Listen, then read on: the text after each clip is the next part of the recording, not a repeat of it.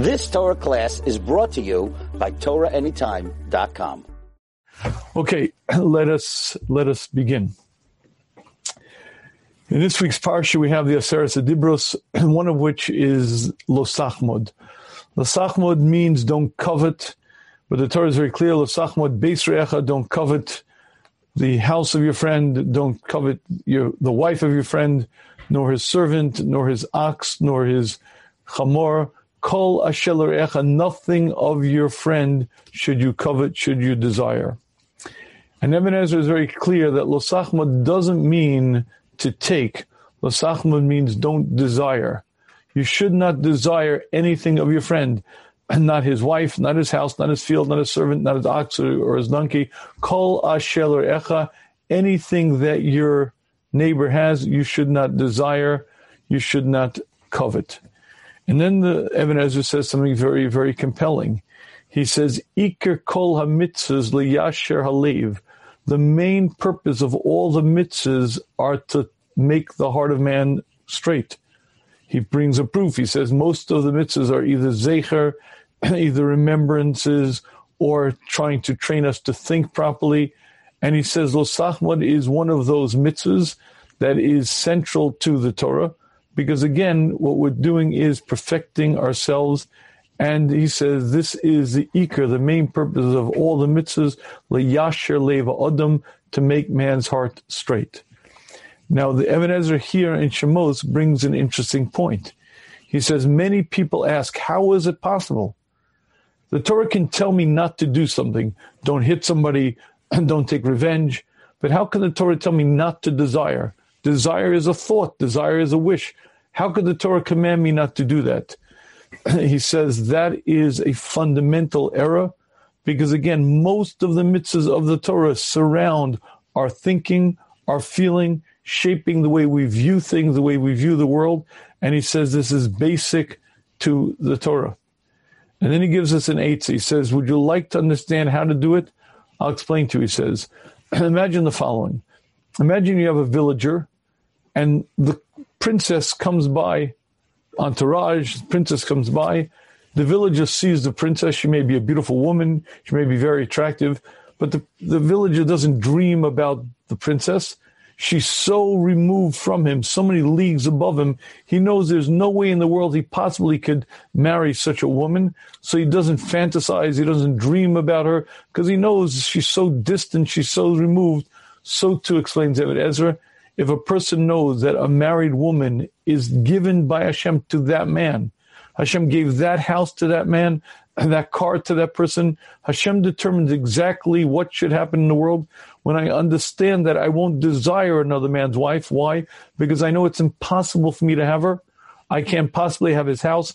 I can't possibly have his donkey or his shor or whatever it may be. Once I clearly understand that Hashem determines exactly what each person gets, I no longer will desire. It'll be like that villager. And the villager doesn't imagine to himself that I'm some kind of strange person. I'm gonna, I'm gonna marry this woman. He doesn't imagine strange thoughts. It'll be like the villager saying to himself, "Imagine I had wings to fly." He's not to think if I had wings to fly, fly and think about it all day. As he doesn't imagine he's to have wings to fly, he doesn't think about marrying the princess. So too, a frum person has to know that Hashem determines every outcome, and that man's wife is forbidden to me. I can't possibly marry because Hashem gave her to him, and therefore that will prevent me from desiring her. And that's how the Ibn Ezra gives us, and Eitzah gives us advice how to conquer this thing called desire and how not to covet.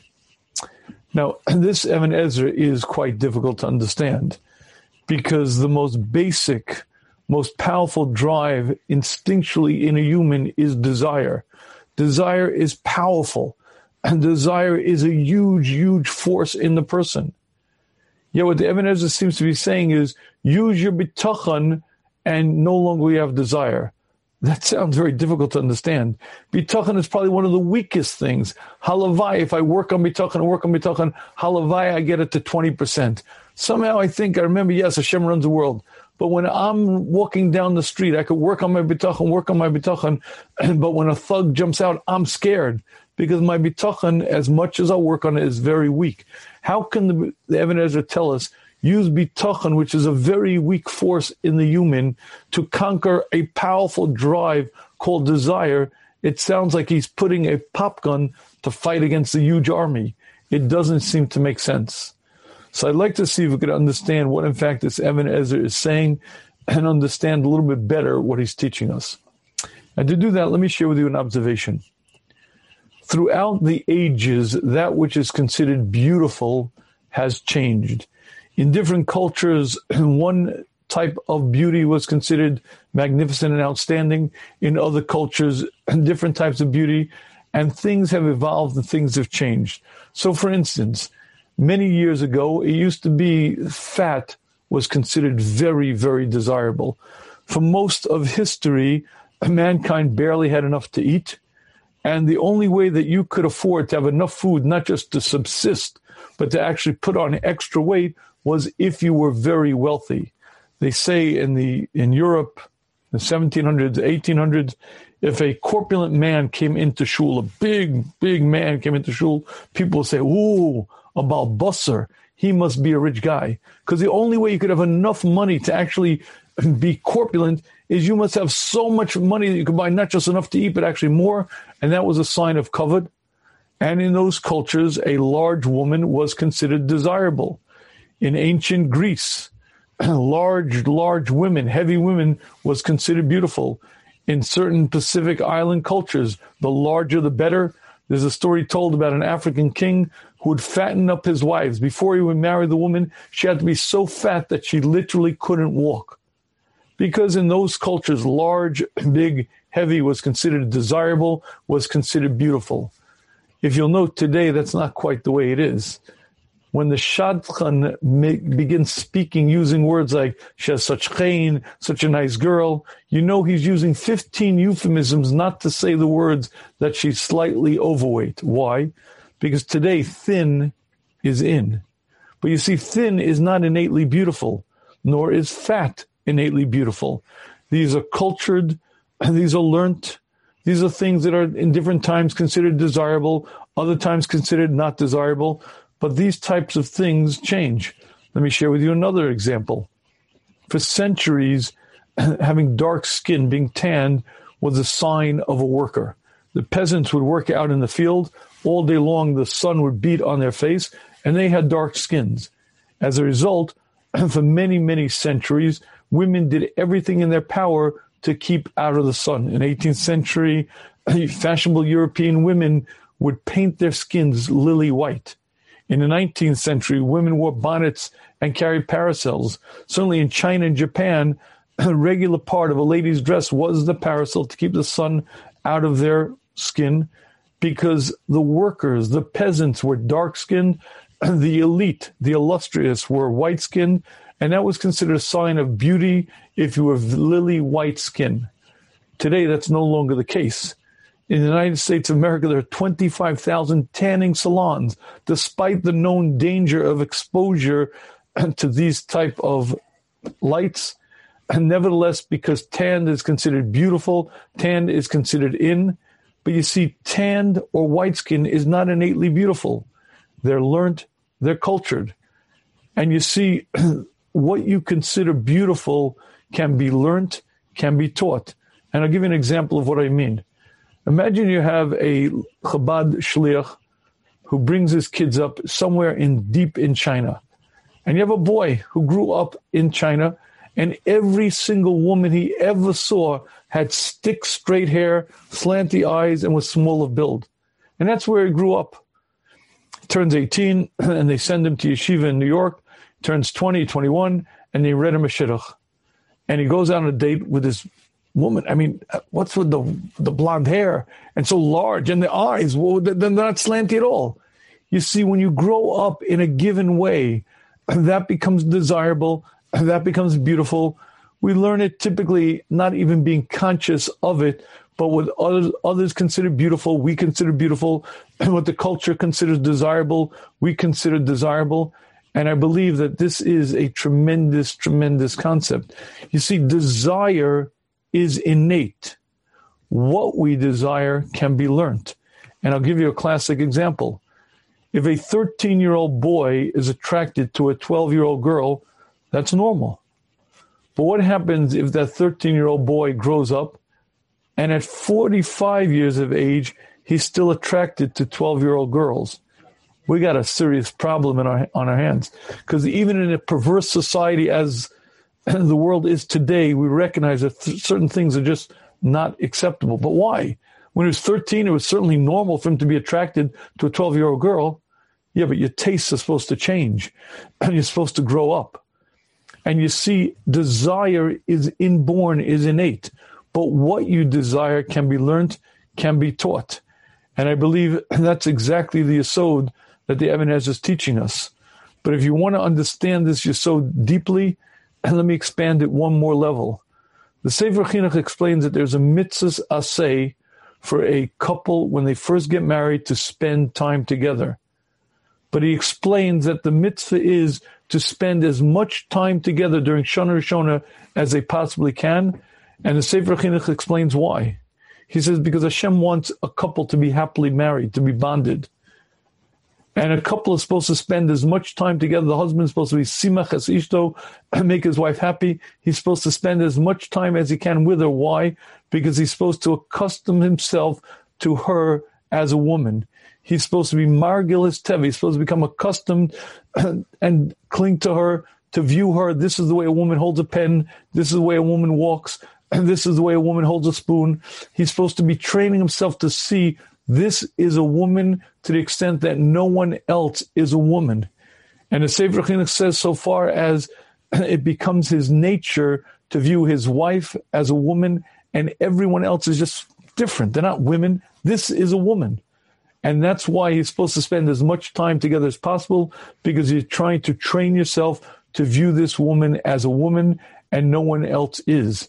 And I believe that's exactly what the Ibn Ezra is teaching us. what he's teaching us is that desire is inborn, but what you desire can be learned.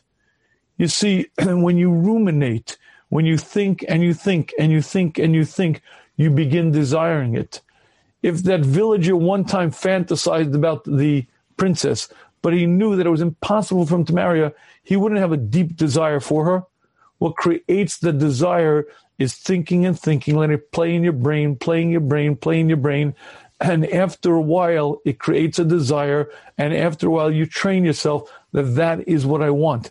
That is what I desire. And what the Ibn Ezra is teaching us is that desire is inborn, but what you desire can be changed, can be manipulated. And again, the Sefer Chinuch is going so far as to say that the first year you're supposed to train your eye to see this is a wife. This is a woman and no one else is. To view any other woman as strange, as different, as as foreign, because this is the way a woman walks, and this is the way a woman talks. This is a woman and no one else is. And this is a tremendous principle if you'd like to be happily married. I had a fellow call me up. Rabbi, I, I need some help. What's up? I don't know. Um, I don't find my wife attractive. Okay. How long you married? About six months. Okay. Tell me, when you were going out, did you find her attractive? Yeah. Now, something didn't add up because if he's went out and found her attractive, he's married six months and now doesn't find her attractive, what's going on?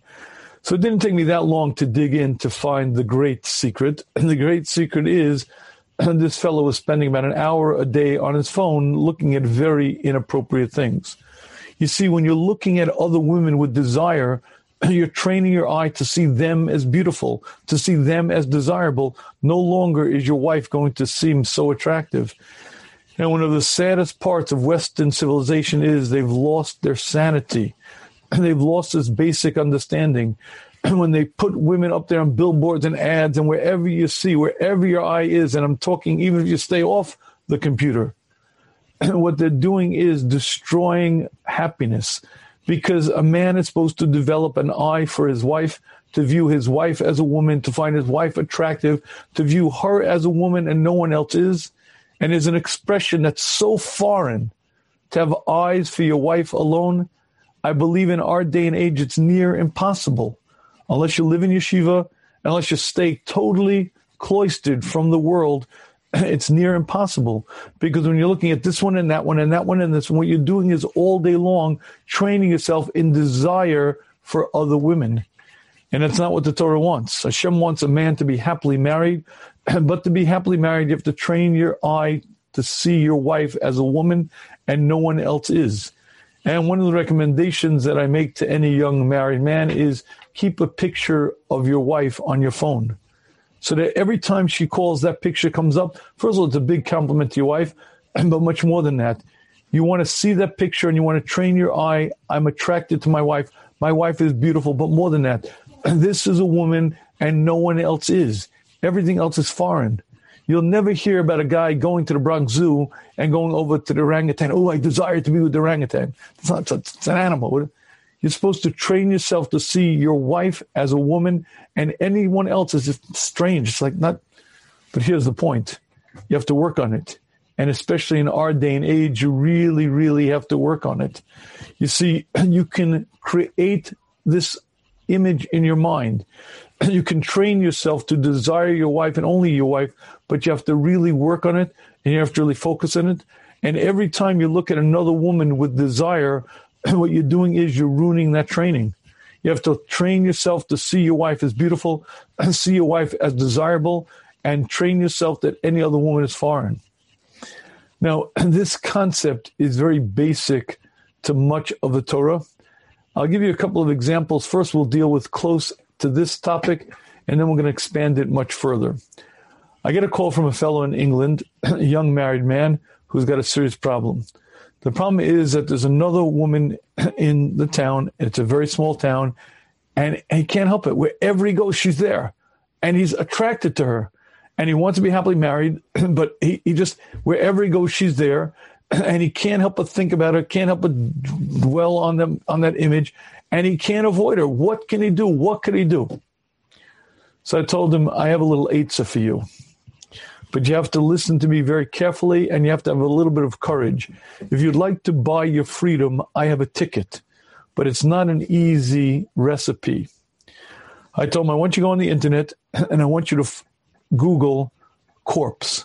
I want you to find a picture of an ugly, decaying corpse, and I want you to print out that picture preferably in color.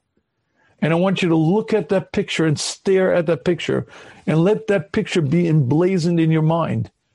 And every time the image of that woman comes up in your mind, I want you to revert back to this picture. And I want you to train your mind to see every time that woman comes up, you come back to the corpse and you're going to train yourself to see that woman as ugly, disgusting. And if you do this, you can retrain your mind. You see, what we fail to understand is that our mind is malleable. Much like my muscles can become stronger or weaker either with exercise or atrophy without without exercise, the mind is malleable. You see, desire is inborn. You can't change desire, but what you desire can be changed. And for that fellow, the work was very difficult. Hopefully, Mashiach comes quickly. We'll live in a very different world and we won't have the kind of exposures. but a man should have eyes for his wife, but he has to train himself.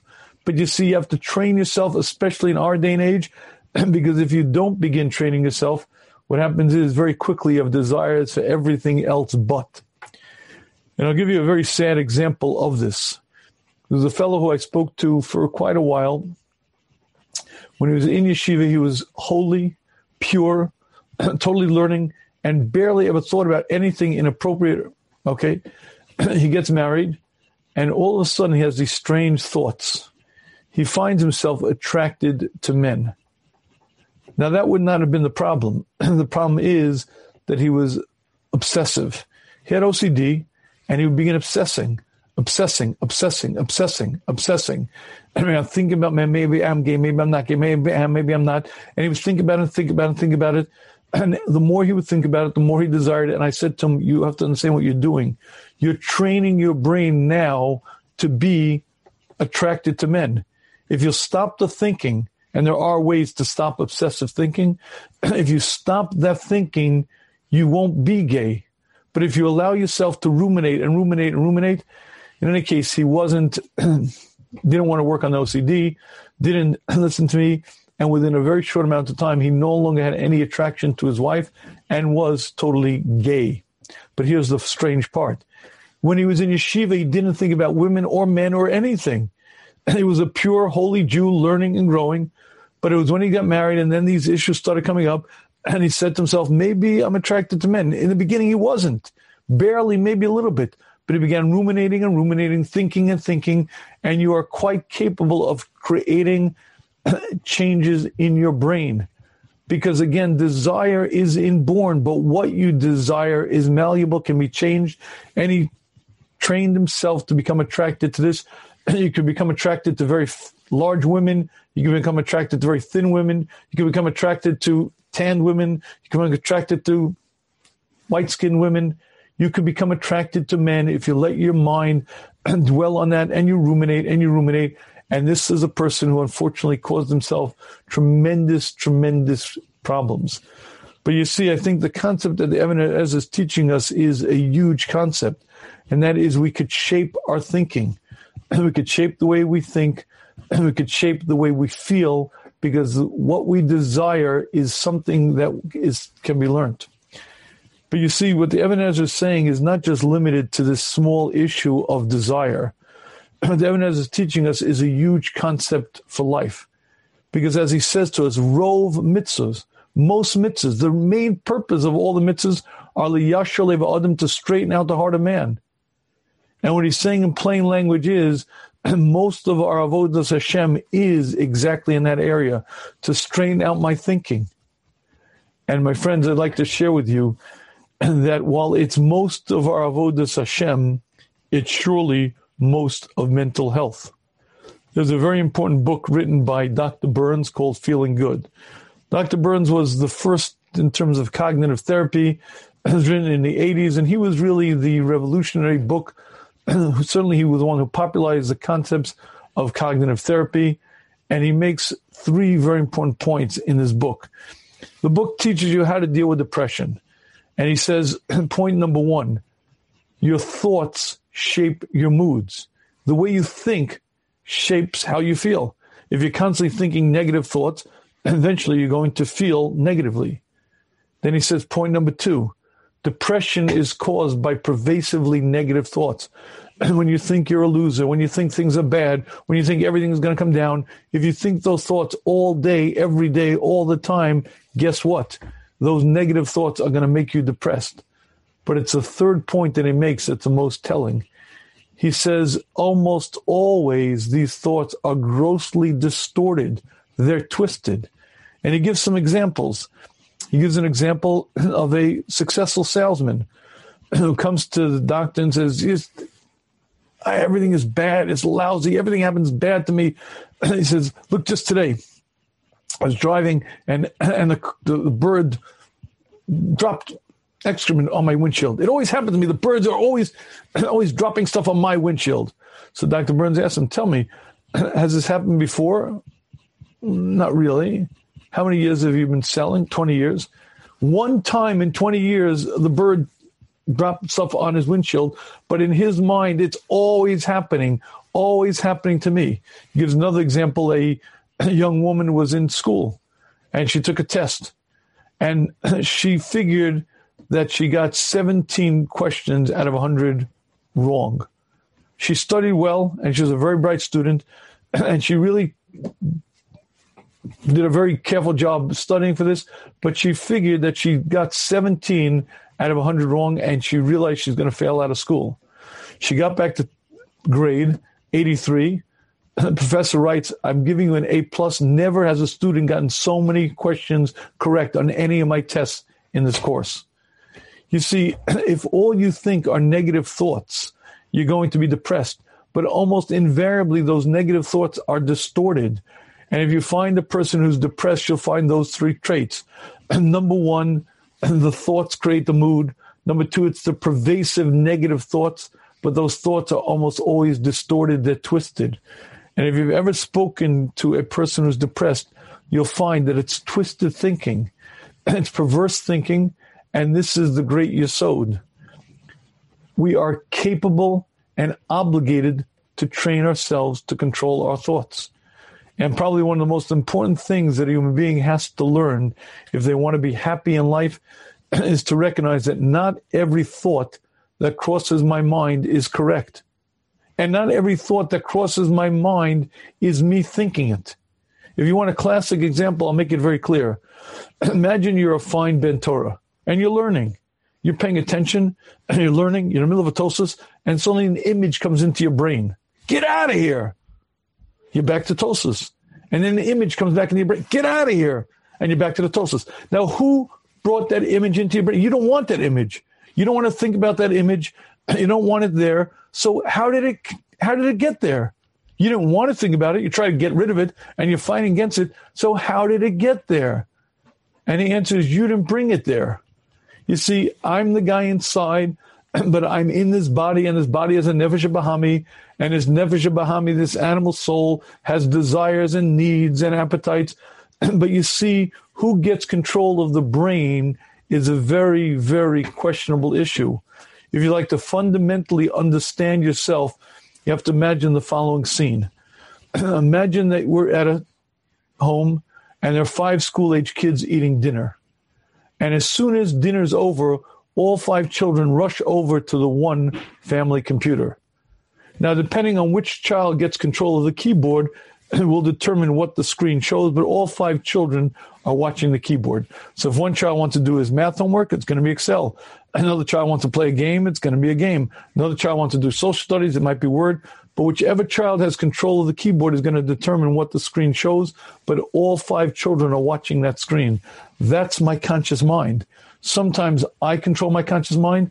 And sometimes my nefesh bahami, my animal soul controls it. Sometimes it's anger. Sometimes it's jealousy. Sometimes it's anxiety. Sometimes it's depression.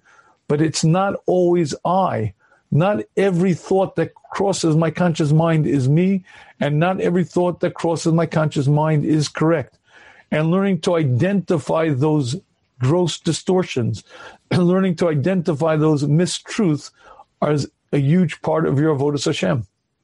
But you see, it's not just depression, it's any area of mental health. If it's anxiety, if it's OCD, if it's even something as simple as jealousy. I'm so jealous. Her kids are always so well dressed. And she always, her shaitel's always perfect. And her home is always so nice. I just can't get over. And she's my sister-in-law. And it, kill, and it kills me. It kills me. That's exactly when it's time to get control of your thinking because your thoughts create your moods, which create the way you feel. There's a bumper sticker that used to be a little bit more popular, but it begs being brought back out. The Shmuz car magnet, the Shmuz bumper sticker, on it is a phrase because the way you think becomes the way you feel, becomes who you are forever. Because our thoughts create the way we feel. And the way we feel becomes us. And who we are, we are forever.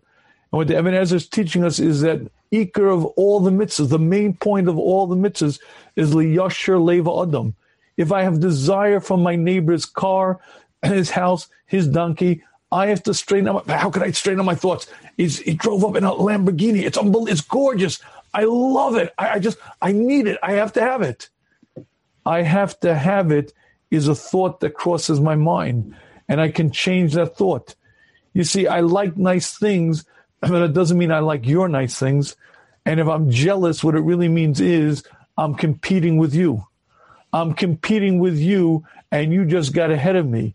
But once I recognize that we're really not in competition, Hashem determines exactly what we're going to get. And besides, we're not measured by how much money we have or how fancy our house is, fancy our car. When I straighten out my thinking, no longer do I have that jealous attitude. No longer do I covet that object but I have to get control of my conscious mind. The thoughts that cross my conscious mind shape who I am. But here's the problem the problem is the thoughts happen all day, every day. If you count the amount of thoughts that cross your conscious mind, it's in the hundreds, in the thousands, sometimes maybe even more. And you have to be alert, you have to be aware. And anytime there's any discomfort within you, you have to ask yourself what is causing it. And most of the time, it's thoughts. And most of the time, it's thoughts that create feelings, that creates ways of feeling. And the ability to restructure your thinking, to restructure your mind is something you can do if you learn to take control of your thoughts. And now it's time for the great secret. So, how do I do it? How do I do it? I don't want to be jealous. I don't want to be angry. I don't want to be depressed. I don't want to have these problems. I want to be happy. I want to serve Hashem properly. And this is the great secret. After you recognize that not every thought that crosses my conscious mind is me, and not every thought that crosses my conscious mind is correct, that's when you have to start talking to yourself. Whatever your weakness is, you have to begin talking to yourself the exact opposite story. So if you look at yourself like a loser, I'm a loser and I'm worthless, you have to write down the 10 things you do well. And each day for 10 minutes, you have to say it. I do this successfully and I learn well and I dominate and I'm a good husband. I'm a good, and you have to say it, but you have to say it out loud. You're not going to say it out loud, first of all, by the way, you have to say it out loud because that's the only way you're going to believe it. The first time you say these words out loud, you're going to say, come on, it's not true. When you feel depressed and you feel worthless and you say, I'm worthy, Hashem created me, Hashem gave me tremendous kochas, and Hashem gave me the ability. Come on, who are you kidding? I'm a worthless slime. And it feels like you're lying to yourself. And you have to say these words again and again and again, over and over. And you have to do it on a regular basis. Now, how do I know this works? because that's learning Musar. I've been in this business for over 40 years now. And I like to say that I am in intense therapy, daily therapy. I spend a half hour to an hour every single day in therapy, talking to myself. When you're learning Musar, what are you doing? You're telling yourself, straighten out your brain. What are you jealous? Why are you angry? what do you mean you have, you have svekas, you have questions? Where's your amuna? You work on it. Hashem is here. Think about that. Dwell on that. And you talk to yourself again and again and again. But you have to literally do that. You have to talk to yourself. And one of the best things you can do is go for a long walk and talk to yourself. If you're working on anger, work on jealousy, if you're working on desire, you have to train your brain the other way. Some things are easier, some things are more difficult. Depression is one of the easiest ones. Why? Because it's twisted thinking that's causing it. And you recognize it as twisted thinking if you're honest with yourself. But when you're honest with yourself, it still feels that I'm a loser. I still feel worthless.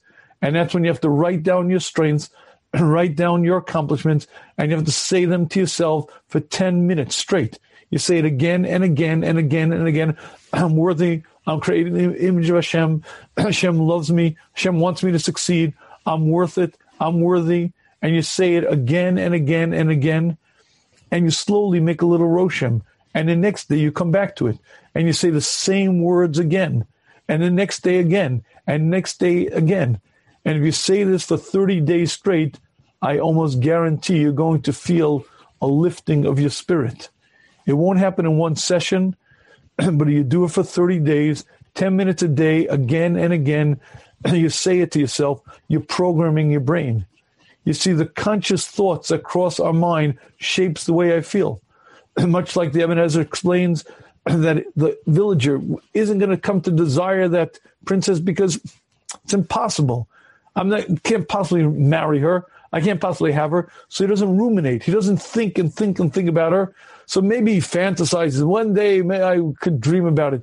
But he's not a fool. He doesn't dream to have wings to fly. He doesn't ruminate because he doesn't ruminate on it, it doesn't become a desire and it doesn't become a part of him.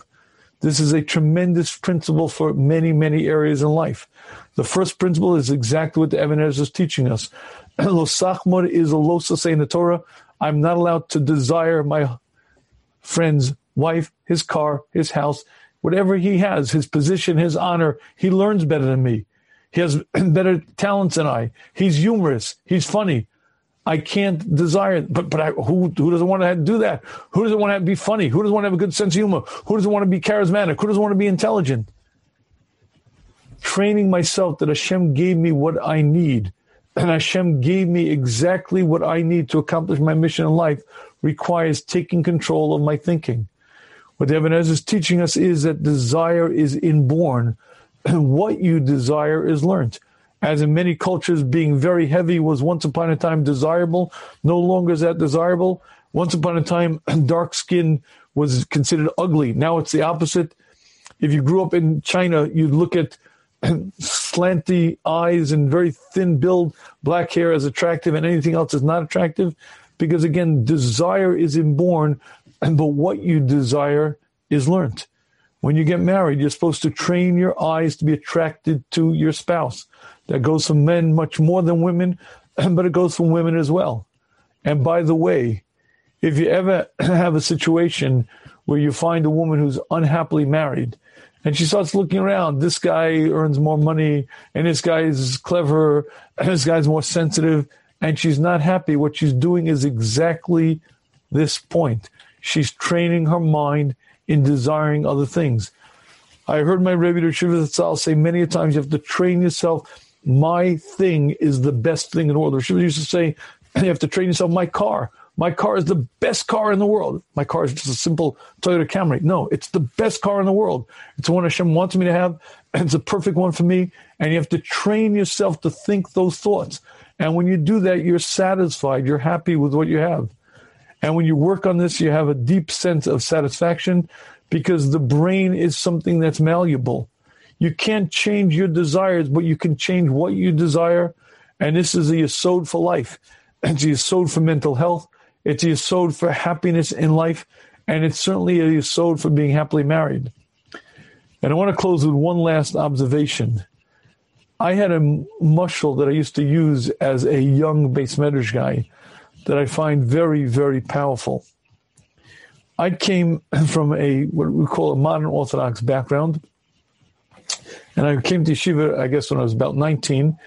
And I remember clearly one time some of my friends from the old days coming and saying, Shafe, what are you wasting your time for sitting there fetching over Gemara? Come on, why aren't you doing, come on, we're in school, we're, I'm going to be a doctor, my friend's going to be a lawyer. Come on, what are you wasting your time for? Now, I wasn't much affected by it, to be honest with you, because I was very, very happy with doing what I was doing. but one Musar Seder, I began thinking of the following mushal. I imagined that I and my chavrusa are sitting in a sandbox. But instead of a sandbox filled with sand, it was filled with diamonds two carat diamonds, four carat diamonds. I pick up one, I show it to him. He says, "Oh, it's beautiful." Oh, this one I take, I put in my pocket. Oh, this one has a slight, slight flaw. Leave that one. They see, oh, it has a beauty. Take this one. Take this one. And we're sitting there, each examining the different diamonds, taking this one, taking that one. And one of my friends from the old country comes by and says to me, What are you guys wasting your time in that sandbox with those tin little stones? This is what you need. And he holds up a five pound rock. Look at this is a big rock. You look at those little tin diamonds. You want this earth stone. This is what you want, not those little diamonds. Look at him, Nar. You're offering me earth stones when we're dealing with diamonds that are worth thousands, tens of thousands of dollars. The reason why that mushal was very penetrating to me was because it defined the value system. You see, my friends from the old country, when they came and said, We're planning to make lots of money, I'm going to be a lawyer, I'm going to be a doctor, you're wasting your time learning Gemara. Again, it didn't affect me that much, but I think the mushal defined it very well. you guys are playing with earth, you're playing with earth rocks, you're playing with, I'm dealing with diamonds. But you see, the mushal defined for me in very clear terms exactly what I was feeling. And when you dwell on that mushal and you think about it, and you dwell and you dwell, you change the way you think. And what I was doing was trying to shape my thinking. And what the Ibn Ezra is teaching us is that your mind is malleable. You have to train it. You have to take control of your mind, and you have to recognize that the thoughts of your mind shape who you are. Who you are for eternity is based on the thoughts, because the thoughts become the feelings, the feelings become who you are, and you can take control. You have to work the system. You have to use it. You have to recognize how the human being is shaped. When you do that, Hashem helps, and you're able to reach great, great heights. And now I'd like to open the floor to questions, hopefully applicable questions on this topic, because again, I think it's a very, very important topic. And um, let me start. Please feel free. You can raise your hand. If you have a question, you can raise your hand. Um, and I'd much rather take the questions live. Alicia, you have the floor. Go for it. I'm Shafier. Just wanted to know if you recommend any specific thoughts, like general thoughts that every uh, person aspiring to grow and as a Jewish boy guy. um, so the problem is there's so many thoughts that you have to have. One is happiness, being the stopping, being joyful with what you have, with your situation, with your capacity. Um, you know, really, you, you, what you're trying to do is shape the way you feel Now, it depends what your weaknesses are, what your strengths are, what you're going to work on. So, for instance, if right now you're feeling, um, you know, let's say, let's work on the thing being satisfied with what I have. Hashem loves me. And Hashem gave me exactly what I need, exactly the talents, exactly the abilities. Hashem put me in the exact generation for me. And you say those words again and again and again until you actually begin feeling them, believing them. And then there's a happiness with my situation you should feel. I, I, want to say some strange words. I've often felt this. Um, I don't claim to be a tzaddik, believe me, but I believe that I lived a charmed existence. I used to say until I was 35, I didn't know what suffering meant. Until my mother passed away, I didn't really know any suffering, Bechlal. Now, don't get me wrong, I probably went through the same childhood that everyone else did, but I don't know why. From the time I got to yeshiva, I was learning Musar, and, and I had this feeling that I lived a charmed existence. Everything that happened was my best. Hashem was ushering me. Hashem was bringing me forth. Now, by the way, the single most important book that you should be reading on a regular basis is your autobiography. When you write down those events of your life, you know, we all have Ashkach. Hashem say, oh, look at this. Hashem was there. Hashem helped me. And you write it down and you write down the next event, the next event, and you read through it. And you begin understanding Hashem is there. Hashem helped me. Hashem was there. And you begin reading it again and again and again, and you change your attitude. It's not just that you grow in Amuna. Obviously, you get to see Hashem there. it's much more clear. But you see that Hashem is guiding you, directing you. You begin to see Hashem is taking you along the path. Obviously, Hashem has my best interests in mind. Hashem is leading me, and it changes your approach to life. You feel happy, and you feel satisfied, you feel content you know that Hashem is leading in the right direction. So again, it really depends on what the issues that you're dealing with are. Um, Alicia, I don't know if I did I answer the question. Yes, yes, it was a, it was an amazing answer, and actually, I I uh, was very grateful today, and I literally felt like not just today, but like different times in my life, I'm reading Living Emunah or whatever, and I'm grateful about a specific thing or a bunch of things. I'm literally high and and charmed. Now, beautiful. Now write it down and feel it and say it again and again and again and again until you keep it because again that's the goal to keep it and have it become permanently part of you. Yeah. all right good. Okay very good. Okay. Okay Binyamin, let me see we got joe here. Um, we have the floor. Um, i think you have the floor. hey. Hi shalom how are you hi, shalom it reminded me of the Rosh Yeshiva had more than one shmooze. He would talk about even on negative negative things not to focus, be too strong. He would say like, "Go, that's disgusting. That's disgusting. That's disgusting. Oh, it's disgusting. Oh, let me go check it out." Like even to hyper focus too much on oh. the negative, like you, are gonna end up bringing your attention to focus on it because you're gonna keep oh, you're gonna keep on saying so strong. Like it's that's terrible. It's terrible. Then all of a sudden, go, "It's terrible. Let me go check it out." Like you know, like and mm-hmm. I remember she would like animated through the schmooze. He would like talk about it uh, right. that this concept right. as far as it goes. Right. The other thing I was was that to me I found is is is, is good is that uh, mentioned about uh, as far as putting a picture of your wife on the phone, etc. So um, you know, part of the issue of like having let's say a picture of your wife on your desk from work, whatever else it is, is a, just a single picture. You're you don't focus on it because you see it there all the time. So uh, Google Photos happens to be great because besides storing all the pictures, it creates these collages of pictures. So it right, created a collage right. of 15 pictures of my wife. So I took this picture of the collage 15 and I stuck it on my desktop of my computer. It's the background of the desktop of my computer. Nice. So so so that it has a picture of me with my wife with my kids, my wife with me. So number one, it's it's happy pictures of me and my family. So that's always reminding. But not only that, your mind wanders. So you see this picture this picture has my wife. This picture also has my wife. This is my wife with her mother. This is my wife with. But every one of these fifteen little pictures has my wife on it. So like it's even when your mind hmm. wanders, so to speak, she's everywhere. She's there. And my wife Beautiful. walked into my office and she said to me, "Why do you have these pictures of me on your desktop? You see me all the time anyway." So I just smiled and I didn't say anything. Beautiful. but yeah, tell, tell to listen to the schmooze, right? Yeah. Exactly. So the second thing is, I yeah. know it's not popular, it's not yeshivish, but at one point in my marriage, I started to wear a, a wedding ring. I started wearing a wedding ring. Number one, it announces to the world, particularly the goyim out there, "Hey, I'm taken. Stay away." but even for yourself, even for yourself, it, it, to me, it's always a reminder there. You look at your hands. I'm, I'm, I'm, I'm, I'm, I'm, I'm, I'm taken. I'm, I'm married. I'm not, and you know, it's, you feel it on your hand. You feel it. You, you feel this.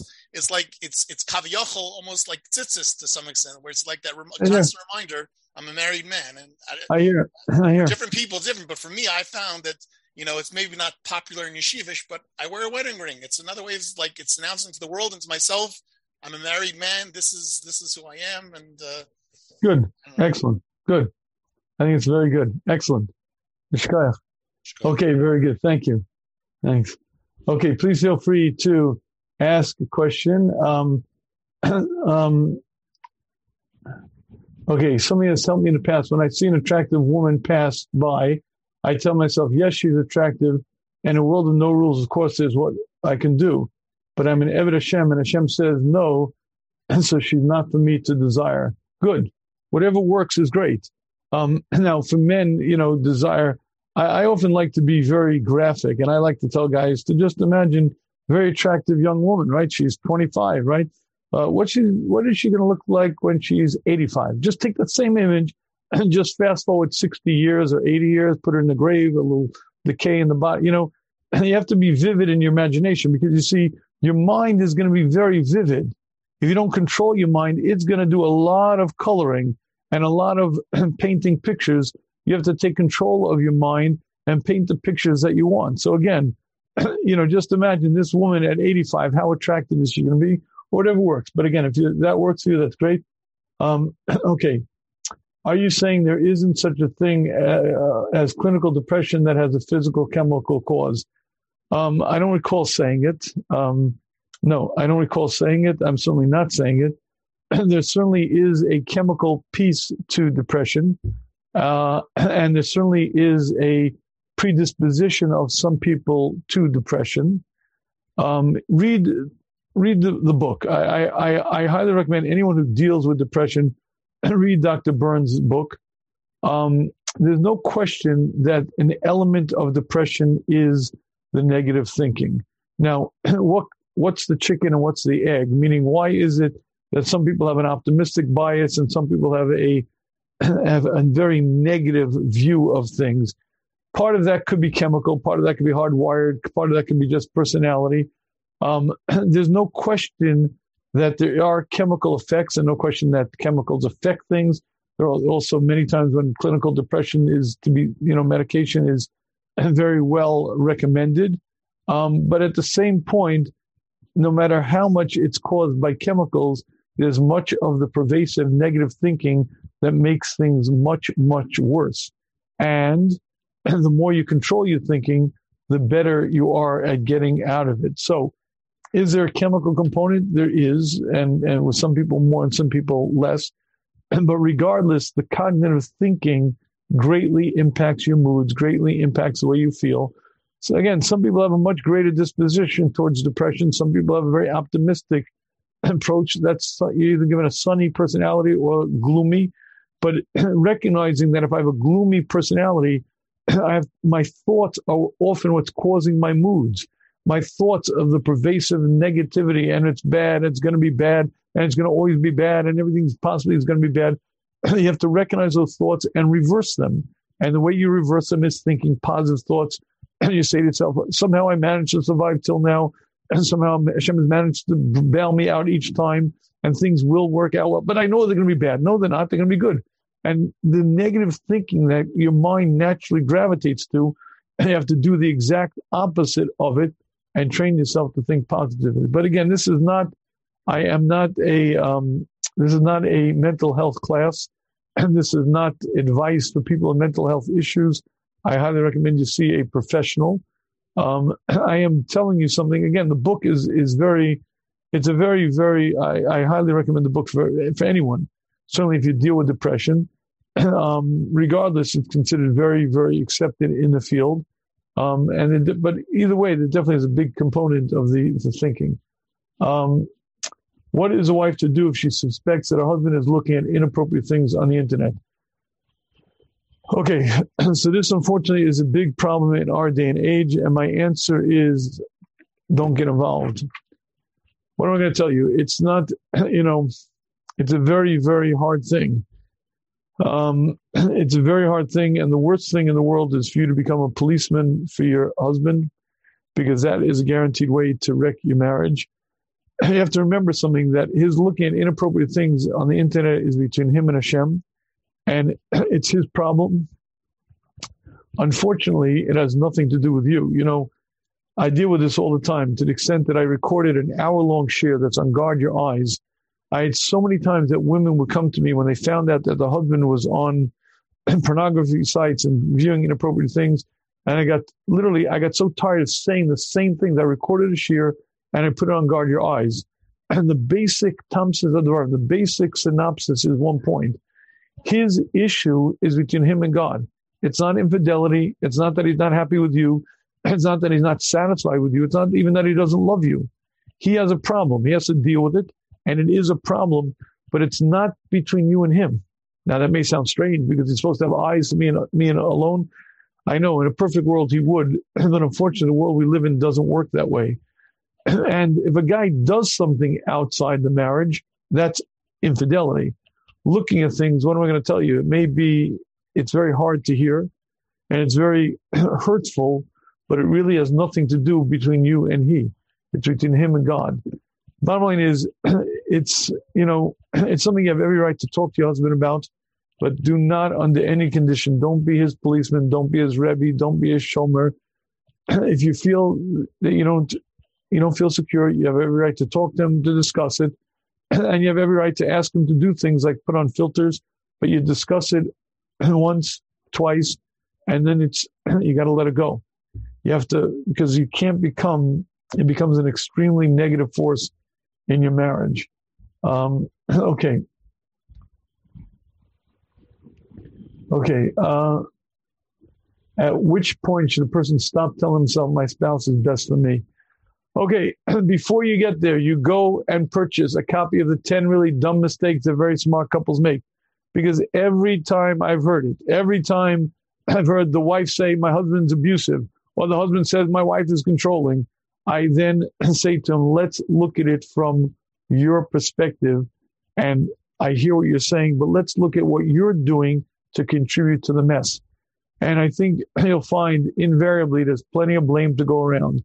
Get a copy of the 10 really dumb mistakes and learn what it is that you're doing to contribute to the problem. And I guarantee if you change, your spouse, who's such a problem, is going to change.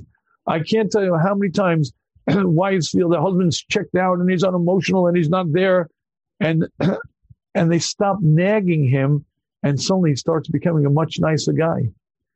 And if you think I'm being cruel and callous, it's only because I've been there time after time after time.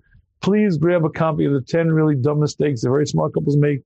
You get it on the Shmuz.com, T H E S H M U Z.com, and you'll see if your focus is one thing, I want to improve my marriage, I guarantee if you read the book and ask yourself throughout the book one thing, what am I doing that's contributing to the mess?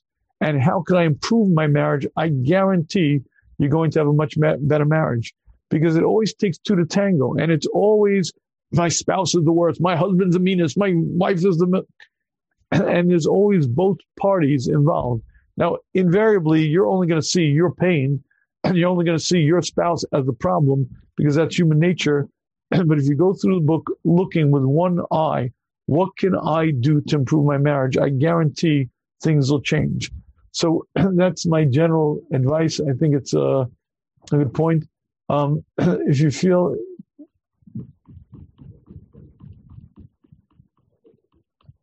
okay, uh, let, let, me read this point here and let's see.